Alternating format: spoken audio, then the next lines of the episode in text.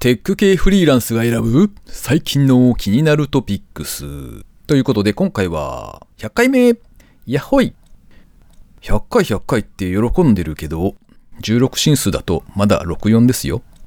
この番組ではフリーランスのエンジニアである私 S が最近気になったニュースや記事をサクッと短く紹介しております。IT 関連をメインにガジェットや新サービスの紹介など気になったものを好き勝手にチョイスしております。今回は記事を3つほど紹介させていただきたいと思っております。ご意見ご感想などありましたら、ハッシュタグ、カタカナでテクフリでツイートをいただけたらありがたいです。では早速1つ目いきたいと思います。情報収集は検索エンジンではなく、ツイッターが第1位。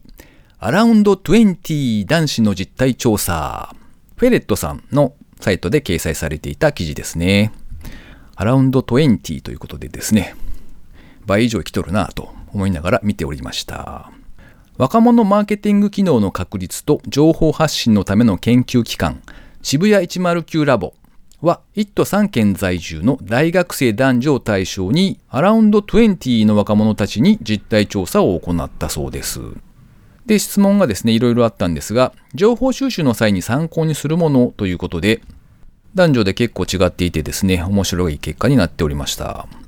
男性の場合は第1位 Twitter62.3%、第2位検索エンジン57.7%、第3位 YouTube57.3% の順ですね。で、これが女性になるとですね、第1位 Twitter は変わらず67.7%、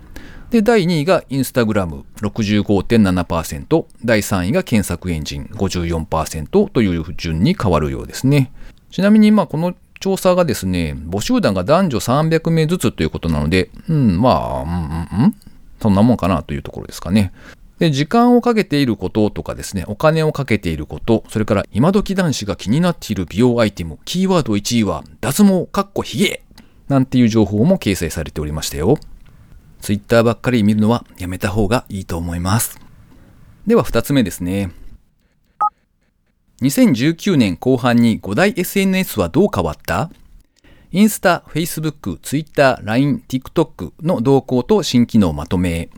ウェブ担当者フォーラムさんに掲載されていた記事ですね。5つの SNS についてですね、ここ最近どんな変化があったかみたいな話が掲載されておりました。MAU、MAU って呼ばれるんですかね。マンスリーアクティブユーザーズは LINE が8200万人。多いですね、相変わらず。で、ツイッターが4500万人、インスタグラムが3300万人、Facebook が2600万人、TikTok が950万人ということで、Facebook よりインスタグラムのが多いんだなぁなんて今今更ですね、ちょっとびっくりした次第です。で、いろいろ機能も変わっているようで、例えばインスタグラムの変化として、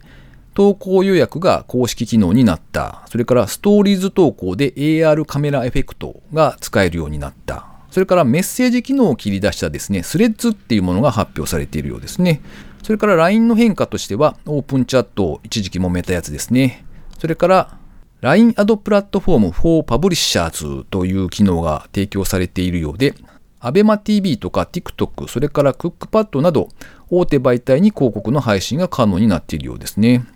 それからこれとはまた別のもので、LINE 内で広告を配信する LINE 広告で、誰でも簡単に広告配信が可能。それから LINE スコアが開始されていると。そういった変化があったということですね。それから TikTok も変化をしているようで、ビジネス利用のためのプロアカウントが開始、政治的な広告が禁止、それから写真を複数選択すると自動的にミュージックビデオ風のスライドショーを作成してくれるという MV モードなんていうのがあるようですね。そして動画撮影時にその人の特徴を再現した 3D アバターを自動生成してくれるアバター機能と。いやーなんか移り変わりが激しくてですね、そもそも僕自身ですね、インスタグラムはまあ綺麗な写真がそうそう撮れることないので、ほぼほぼ諦めているというか、ついでに TikTok もですね、ちょっと流行った時に使ってみて、なんかサラリーマン風のおじさんが踊ってるのとか見てて面白いとかって思って見てたんですけど、もうすでにアンインストールしておりますね。はい、そんな感じで諦め感がある今日この頃ですね。それから最後に3つ目ですね。IO データ、クラウド型音声配信サービス、プラットキャストを正式運用。BCN プラス R さんに掲載されていた記事ですね。IO データ機器は独自に開発したクラウド型音声配信サービスプラットキャストの正式運用を開始。プラットキャストはインターネット回線を利用する音声に特化した配信サービスだそうです。配信する側は音声データをクラウドサーバーへ送信する。聞く側はスマホの標準ブラウザからアクセスするということで音声データを聞くことが可能なんだそうですね。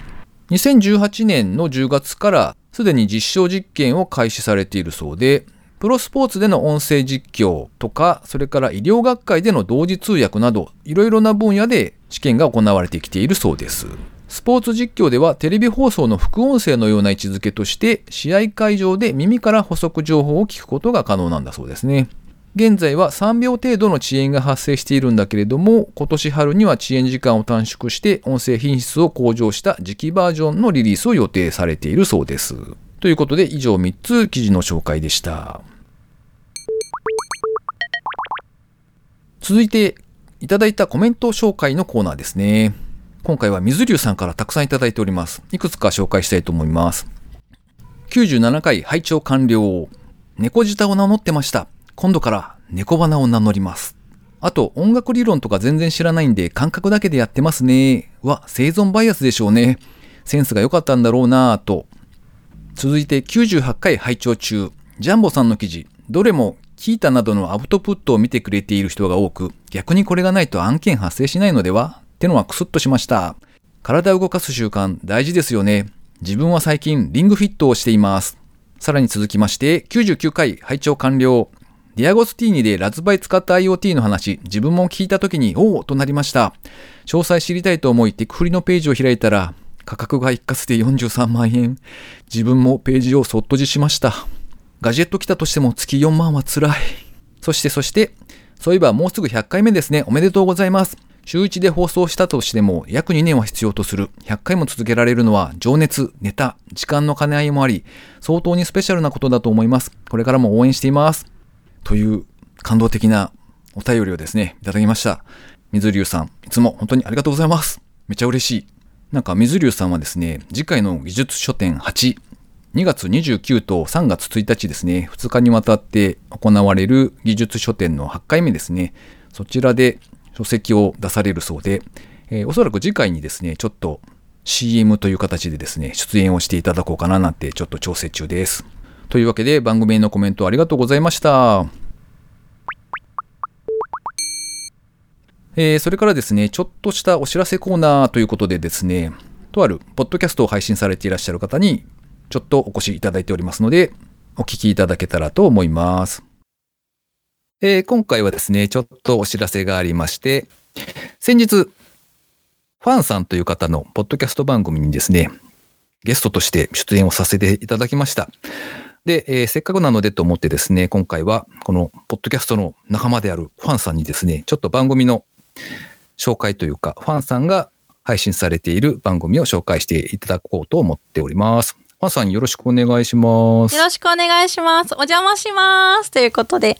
こんばんは。なのかな？こんばんは。こんばんは。はい、えっ、と、ファンと申します。はじめましての方ははじめまして。えっ、と、私は普段ファン FM という番組で、えっ、と、土初心者がしゃべる技術の話ということで、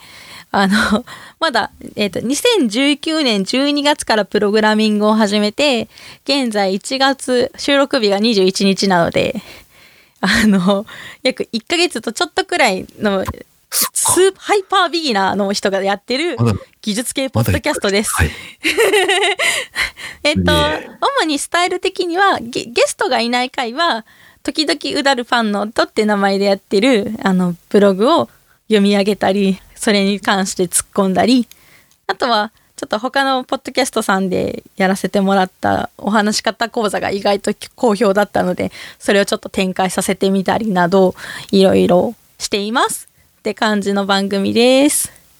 なんか1ヶ月しか経っていないのに、あの、まあ、例えばブログを配信されていたり、ポッドキャストも始められていたりとかですね。しかも、僕がまあ、たまたまきっかけがあって、ポッドキャストの配信されているのを聞き始めたんですけど、初回からですね、あの、今お聞きになってわかると思うんですが、この人声優やってる人なのかなって思うぐらい結構いい声で、しかも割と聞きやすいし、当然、あの、内容的にもですね、なんか、面白い、く聞ける内容だったので、えー、リスナーの皆さんもですね、もしよかったら、あの、ショーノートの方にもリンクを貼っておきますので、そちらからですね、あの、聞いてあげていただけたらと思っております。お願いします。ありがとうございます、紹介。はい。また、あの、配信というか、編集というか、大変だとは思いますが、頑張っていきましょうというとこですね。そうですね。ではでは。はい。ということで、ありがとうございました。ありがとうございまファンさんでした。す。さようなら。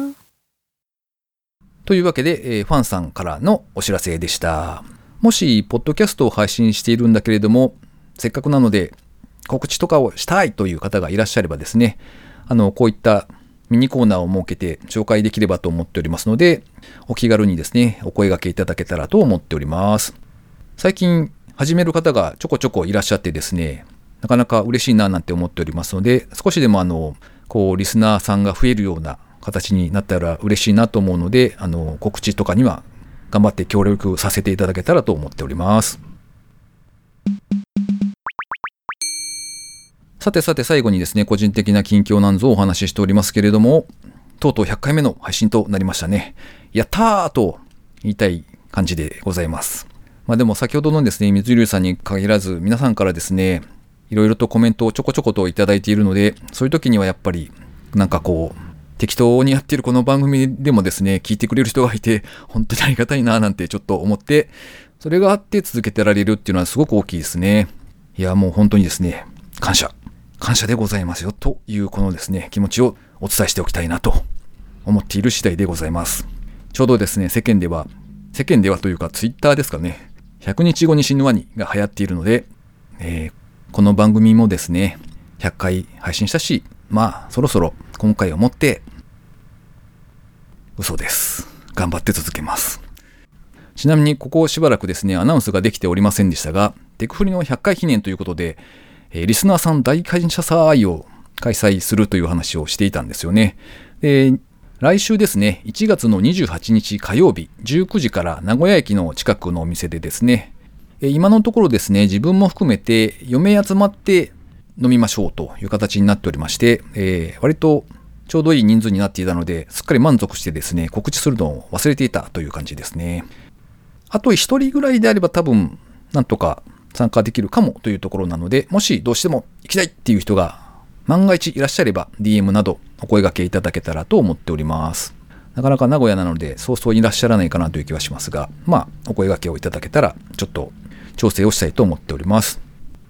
この番組へのご意見ご感想など絶賛募集中です。ツイッターにてハッシュタグカタカナでテクフリーをつけてつぶやいていただくか、ショーノートのリンクから投稿フォームにてメッセージをお送りいただけたらありがたいです。スマホ用にですね、ポッドキャスト専用の無料アプリというものがありますので、そちらでこの番組を購読とかですね、登録とかしておいていただくと、毎回自動的に配信されるようになって、便利、便利、便利。ということで、登録をしていただけたらと思います。あとですね、あの、もしよかったらですね、確か、ポッドキャストアワードなるものがですね、今開催されておりまして、あの、おすすめ番組を登録できるページがあるので、しゃーねえなーって言っていただける方はですね、ぜひ、テクフリをおすすめしておいていただけたらめちゃありがたいです。というわけで、今回も最後までお聴きいただきありがとうございました。それではまた。